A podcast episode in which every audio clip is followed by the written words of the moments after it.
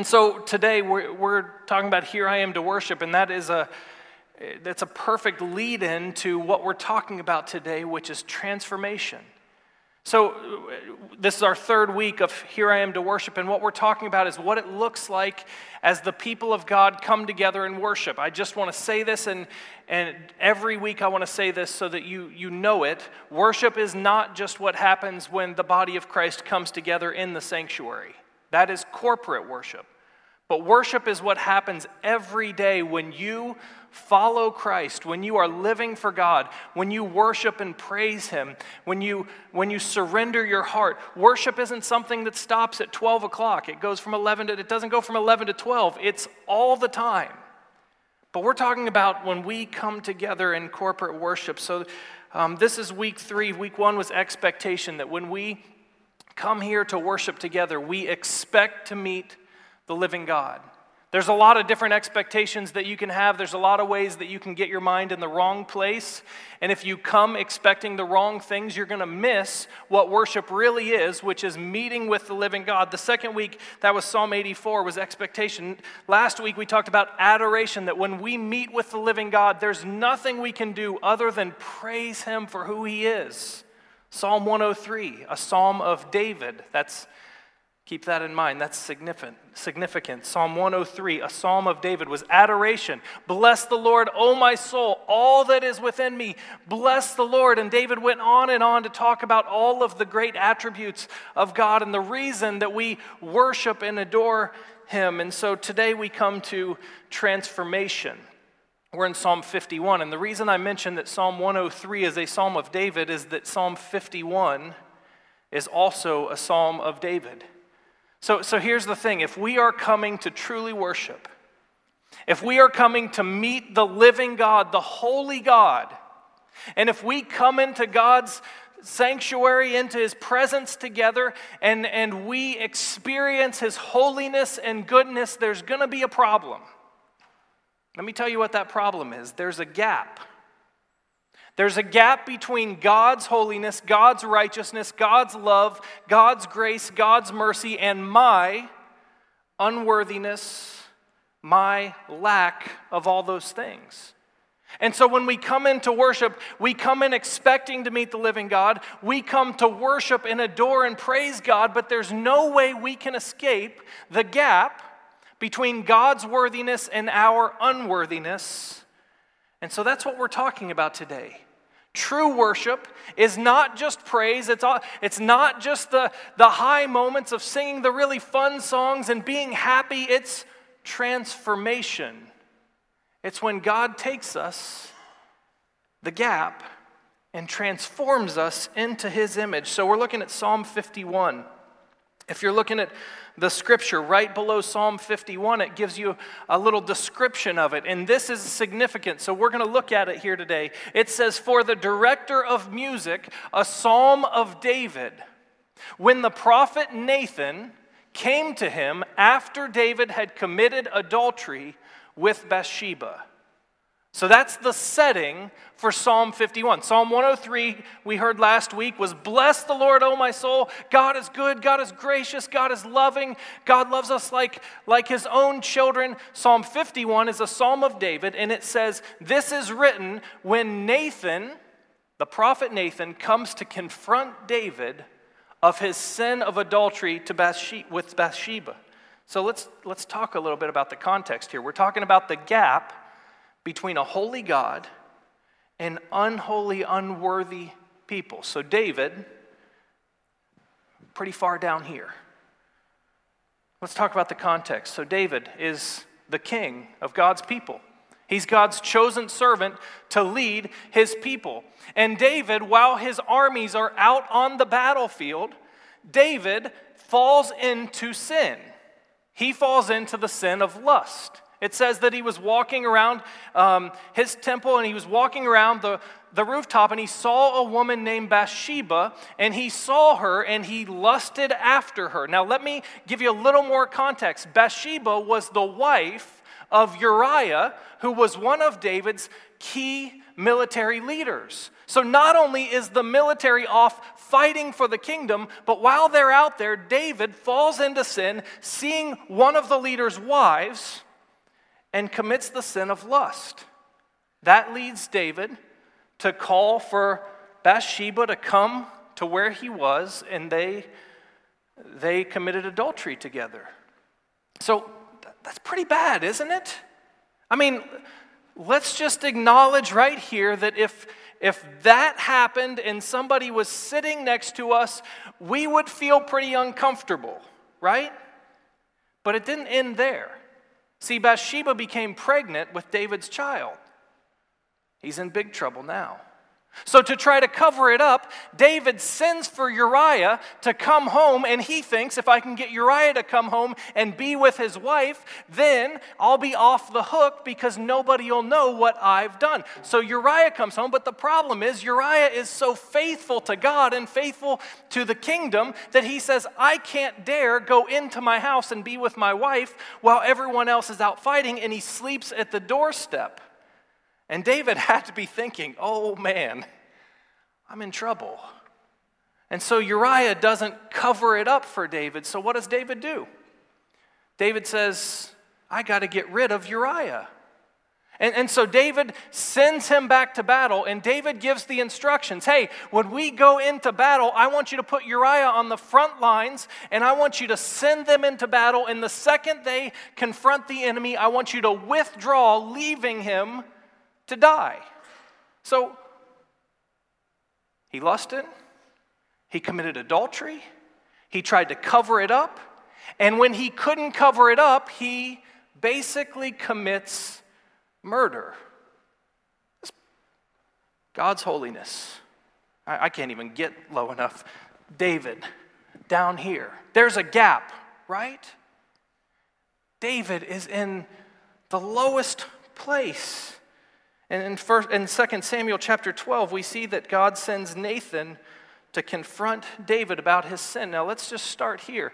While we might be thinking of the hideousness of David's sin, I want us to read Psalm 51 with an acknowledgement that when we come to meet the living God today, and we experience his holiness and worthiness, that there is a gap between who he is and who we are.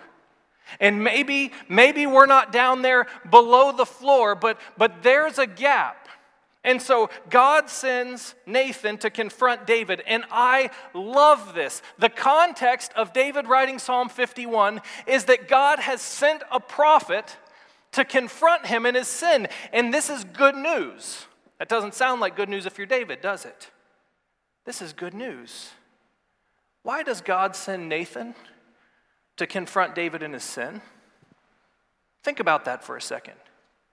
What's God's purpose in sending Nathan to confront David? Do you think it's that God is just wanting to get a I told you so? Or do you think it's that God just wants to rub in that David's messed up so bad? I mean, David is hiding from God. He's pulling away. And you know what I think I would have done in that situation is I would have said, go on your way.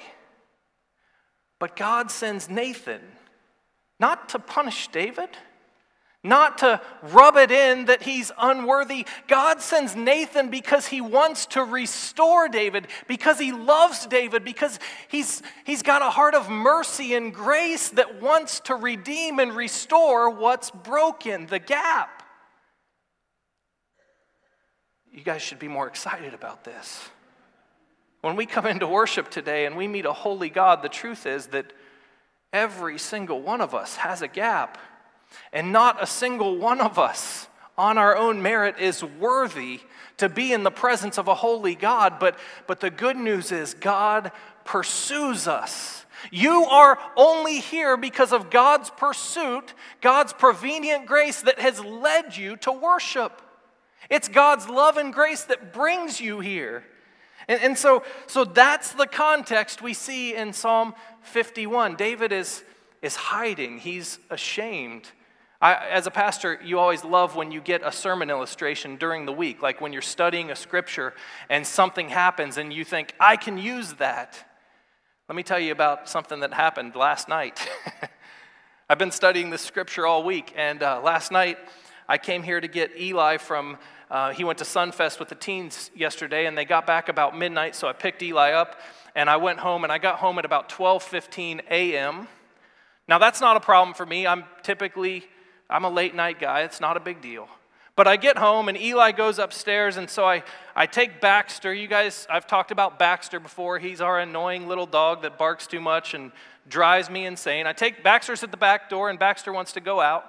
And so I go to the back door, and I let Baxter out. I go in to get a drink of water, and I come back. He's at the door. It's about 2 or 3 minutes later. And I walk back to the door, and I open the door, and something hits me. Baxter had gotten sprayed by a skunk.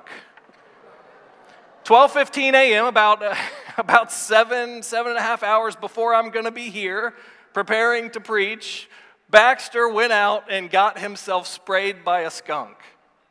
And I got to tell you, this was a perfect picture of where David was, because Baxter knew there was a gap between what he should smell like and what he smelled like. And I'm telling you, I opened that door and it was like, boom. Deb told me this morning that she smelled skunk on me. Like, that's how bad it is. And that's not normal, right? Okay, good. All right, I just had to check. And so Baxter comes in. He knows there's a gap between what he should be and what he is. And Baxter sneaks in the door, and he goes over in the corner, and he kind of lays down and crouches because he knows he is not worthy to be in my house. And honestly, I wanted to just say, go outside, I'll see you tomorrow. You know, I don't want to deal with this at 12:15 a.m. But that's where David is. David's committed these atrocious sins. David's committed adultery. He's tried to cover it up. He's committed murder, essentially. And he is in a place where he's hiding, he's running. He doesn't want anything to do with an encounter with a holy God. God pursues him. And that's where we come to Psalm 51. Let me say this. I think a lot of times, while we might judge David and look down on David for this, I think a lot of times when we come into the house of worship and we know there's a gap between who God is and who we are, I think a lot of times we do the same thing. It may not be as obvious. We may not do what Baxter did, where we crawl in a corner and we shake and we hide. But we come in, and how do we handle it? Maybe we just close our heart. Maybe we come in and focus on anything in the world other than who God is. Because we know if we focus on who God is, if we surrender ourselves, there's going to be this gap, and we're going to be found unworthy. Let me tell you, that is not worship. Psalm 51, we have a beautiful picture of true worship, of repentance, of transformation, and of praise. Psalm 51, that's the context that we find this. It says, "Have mercy on me, O God, according to your unfailing love, according to your great compassion, blot out my transgressions. Wash away all my iniquity and cleanse me from my sin, for I know my transgressions, and my sin is always before me. Against you, you only have I sinned and done what is evil in your sight, so you are in the right in your verdict and justified when you judge. Surely I was sinful at birth, sinful from the time my mother conceived me. Yet you desired faithfulness even in the womb. You taught me wisdom in that secret place. Cleanse me with hyssop, and I will be clean. Wash me, and I will be whiter than snow. Let me hear joy and gladness. Let the bones you have crushed rejoice. Hide your face from my sins and blot out all my iniquity. Create in me a pure heart, O God, and renew a steadfast spirit within me. Do not cast me from your presence or take your Holy Spirit from me. Restore to me the joy of your salvation and grant me a willing spirit to sustain me. Then I will teach transgressors your ways so that sinners will turn back to you. Deliver me from the guilt of bloodshed, O God. You who are my God and Savior, and my tongue will sing your righteousness. Open my lips, Lord, and my mouth will declare your praise. You do not delight in sacrifice, or I would bring it. You do not take pleasure in burnt offering. My sacrifice, O God, is a broken spirit, a broken and contrite heart. God, you will not despise. So we see David come into the presence of a holy, righteous God, and there's a huge gap. God pursues him, and when he comes to answer for it, this is his response. So there's three parts of this: repentance, cleansing, and praising. I want to talk about that. That's worship.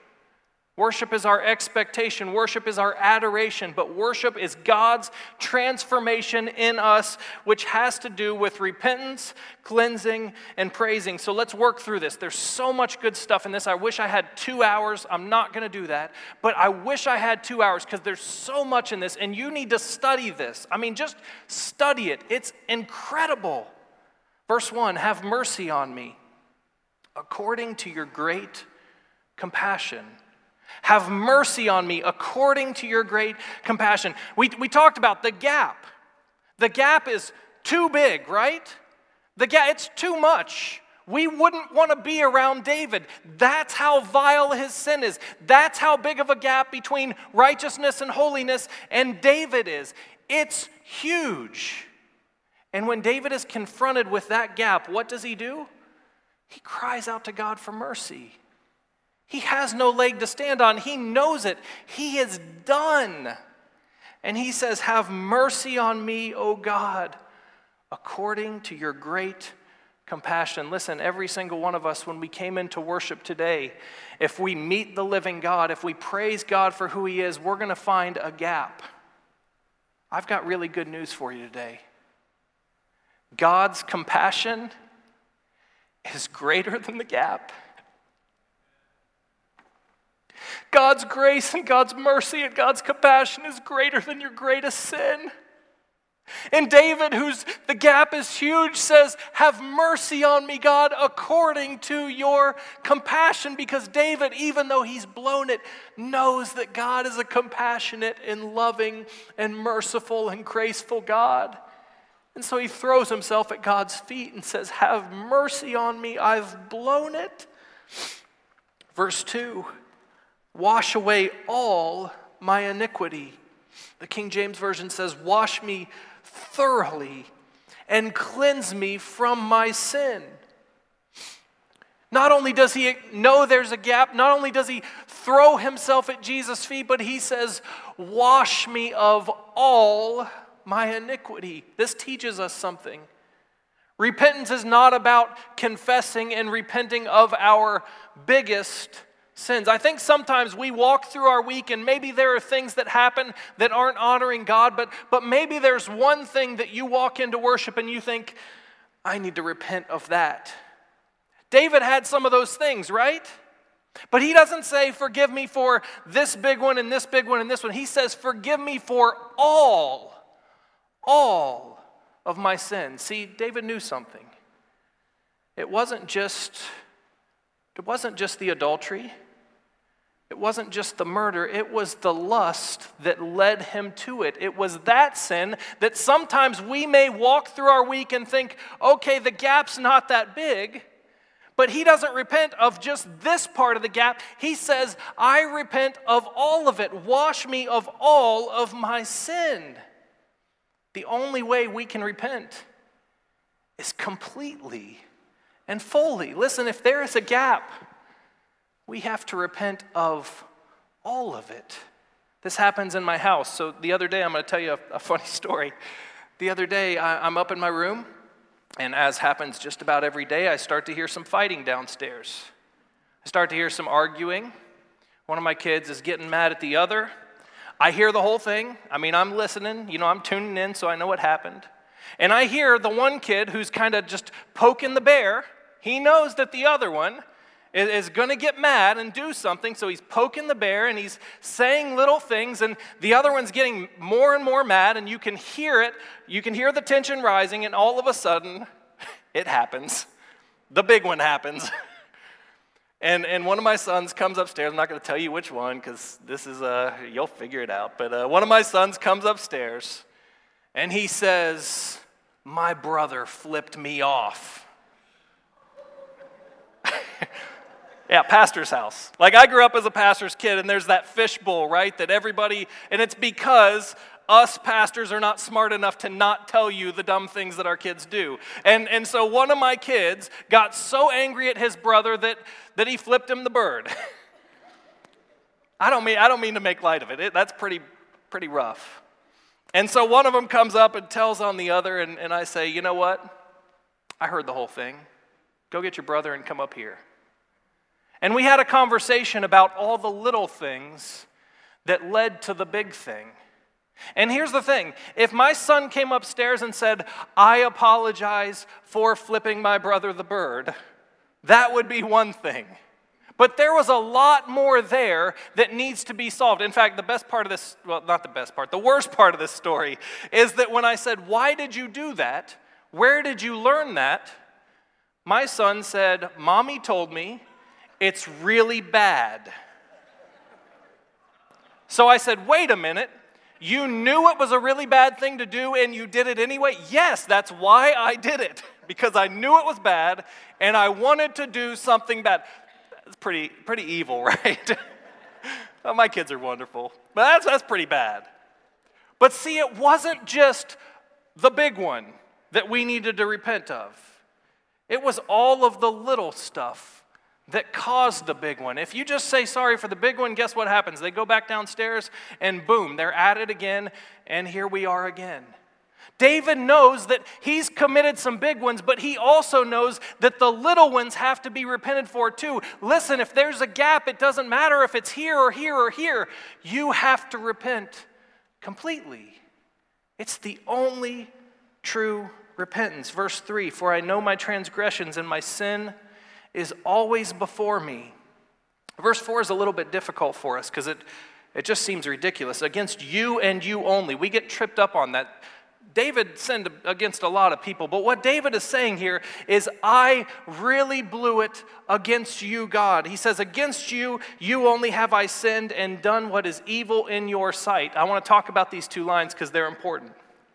See, our MO, our way of handling sin sometimes is that we pull a Baxter and we cower in the corner and we hide and we close off our heart and we think, I'm going to do everything I can to keep my brokenness from God. But David acknowledges here in verse 3, I know my transgressions and my sin is always before me. You can try to hide it all you want. You can try to hide the gap all you want. You can't do it.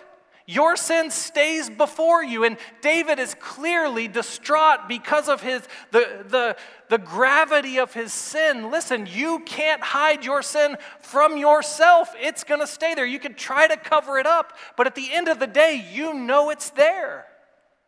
And David says, not only do I know, not only is my sin always before me, but against you and you only have I sinned and done what is evil. Listen to these words. In your sight. We can't hide our sin from ourselves. And we sure can't hide our sin from God. Because what we think we're doing when God's not looking, God knows it all. And God sent Nathan to confront David on his sin. We can't hide it. Listen, you can try to come into worship all you want and try to worship without confronting the gap, but it's there and you can't truly worship if you don't come open and honest and repentant. And so David says, you know it, I know it, let's get it out there. Verse 6, this is another one I want to talk about for just a second. This is a tricky one. In the NIV, it says, you desired faithfulness even in the womb. That's a little weird, isn't it? I think that's a strange translation. You know what this is trying to say? The word that's translated womb there I think the better translation would be, you desire faithfulness in my inner being. The word literally means in my kidney or my inner parts. That God's desire is not just for faithfulness on the outside. God's desire is not just for faithfulness in our actions or our words. God's desire is faithfulness in our inner being, that we would be faithful to God, even in our inner being. And then it says, you taught me wisdom in that secret place. That's talking about the hidden place, the place inside of us that we think nobody sees. God's desire is not for a bunch of Christians who walk around pretending to be holy. God's desire is that we would be faithful inside and out, and that we would know we can't hide who we are. God wants true faithfulness. And so David knows his sin. God knows his sin. He acknowledges and he repents. This is true repentance. Have mercy on me. Forgive me for all my sin, because I know it and you know it, and you desire faithfulness. Verse 7, we move from repentance to transformation. Verse 7, cleanse me with hyssop, and I will be clean. Wash me, and I will be whiter than snow. Let me hear joy and gladness. Let the bones you have crushed rejoice. Hide your face from my sins and blot out all my iniquity. And then verse 10, create in me a pure heart, O God, and renew a steadfast spirit within me. Listen, repentance is not just about forgiveness. True repentance is about transformation. For David, it wasn't a thing of, hey, I've just got to confess my sin so that God can slap me on the wrist and then I can go on my way. For David, true repentance, for all of us, true repentance is not just saying, forgive me for the gap, but close the gap. I don't want to live that way anymore. I don't want to be in sin anymore. I don't want to do those things anymore. I want my heart to be faithful. I want to be holy. And so, I don't want to demean any other traditions or denominations, but listen, repentance is not just about getting your little slap on the hand so that you can go out and continue to live the way you want to live. God's desire is not just to forgive us, but to transform us and to change our heart. God's desire is to make us holy. It's not a slap on the wrist, it's a transformation thing. And that's the best news of all today, is that when you came in to meet the living God, when you experience His holiness and His goodness, when you realize the gap in your unworthiness, God doesn't want to just smack you on the hand and say, go about your day. God wants to transform you. And not only does God want to transform you, but God can and God will transform you. This should get you excited. The gap doesn't have to be there. In fact, we see later, we know now, when you talk about David in Scripture, what is David called? David's called a man after God's own heart. A man after God's own heart. Don't tell me that transformation can't happen. Don't tell me that we can't get past our sin and our brokenness. David is a true example, someone who was far from God, someone who was broken and sinful to the point that we wouldn't want to be around him, and God transformed him and changed him.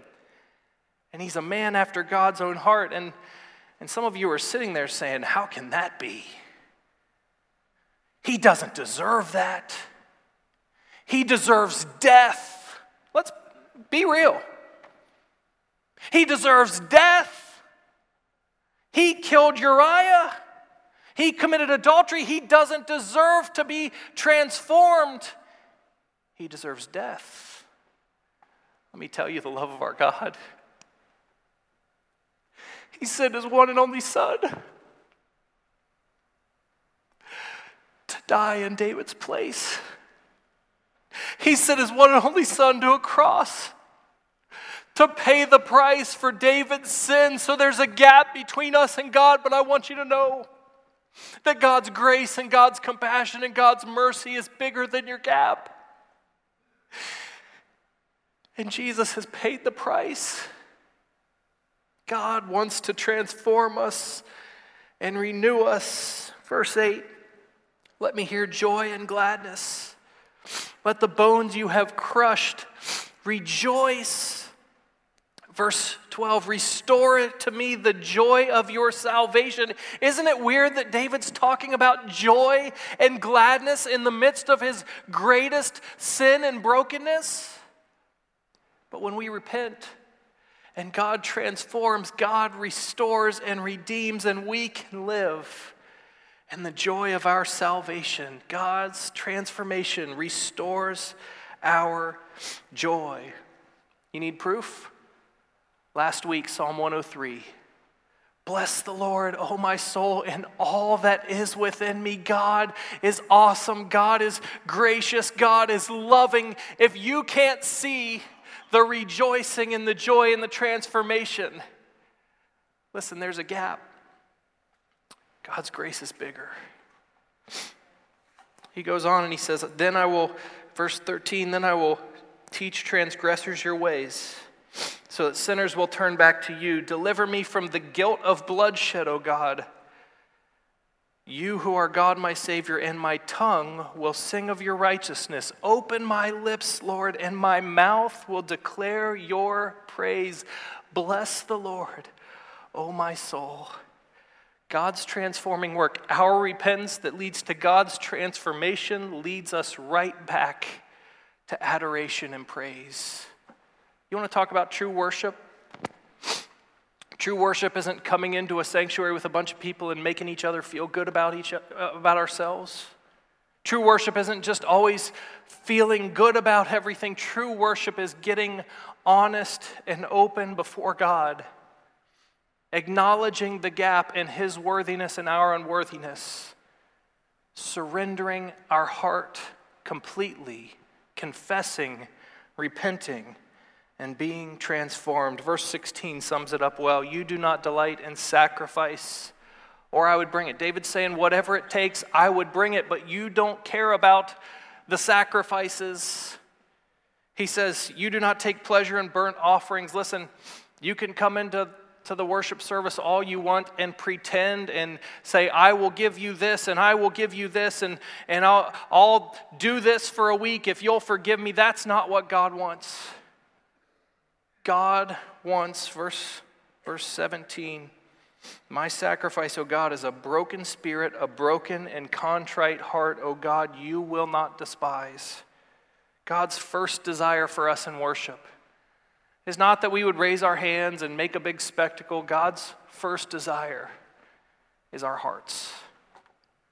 So worship is expecting to meet the living God. Worship is adoring God for who He is, But worship is coming, acknowledging the gap between His worthiness and our unworthiness, repenting of our sin, being transformed, and praising God with everything we have. The worship team's coming up, and we're going to sing a couple songs of response.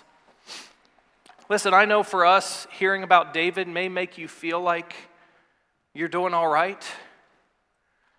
But if you come into the presence of the living God and you experience God's glory and God's holiness, for every single one of us, there is a gap.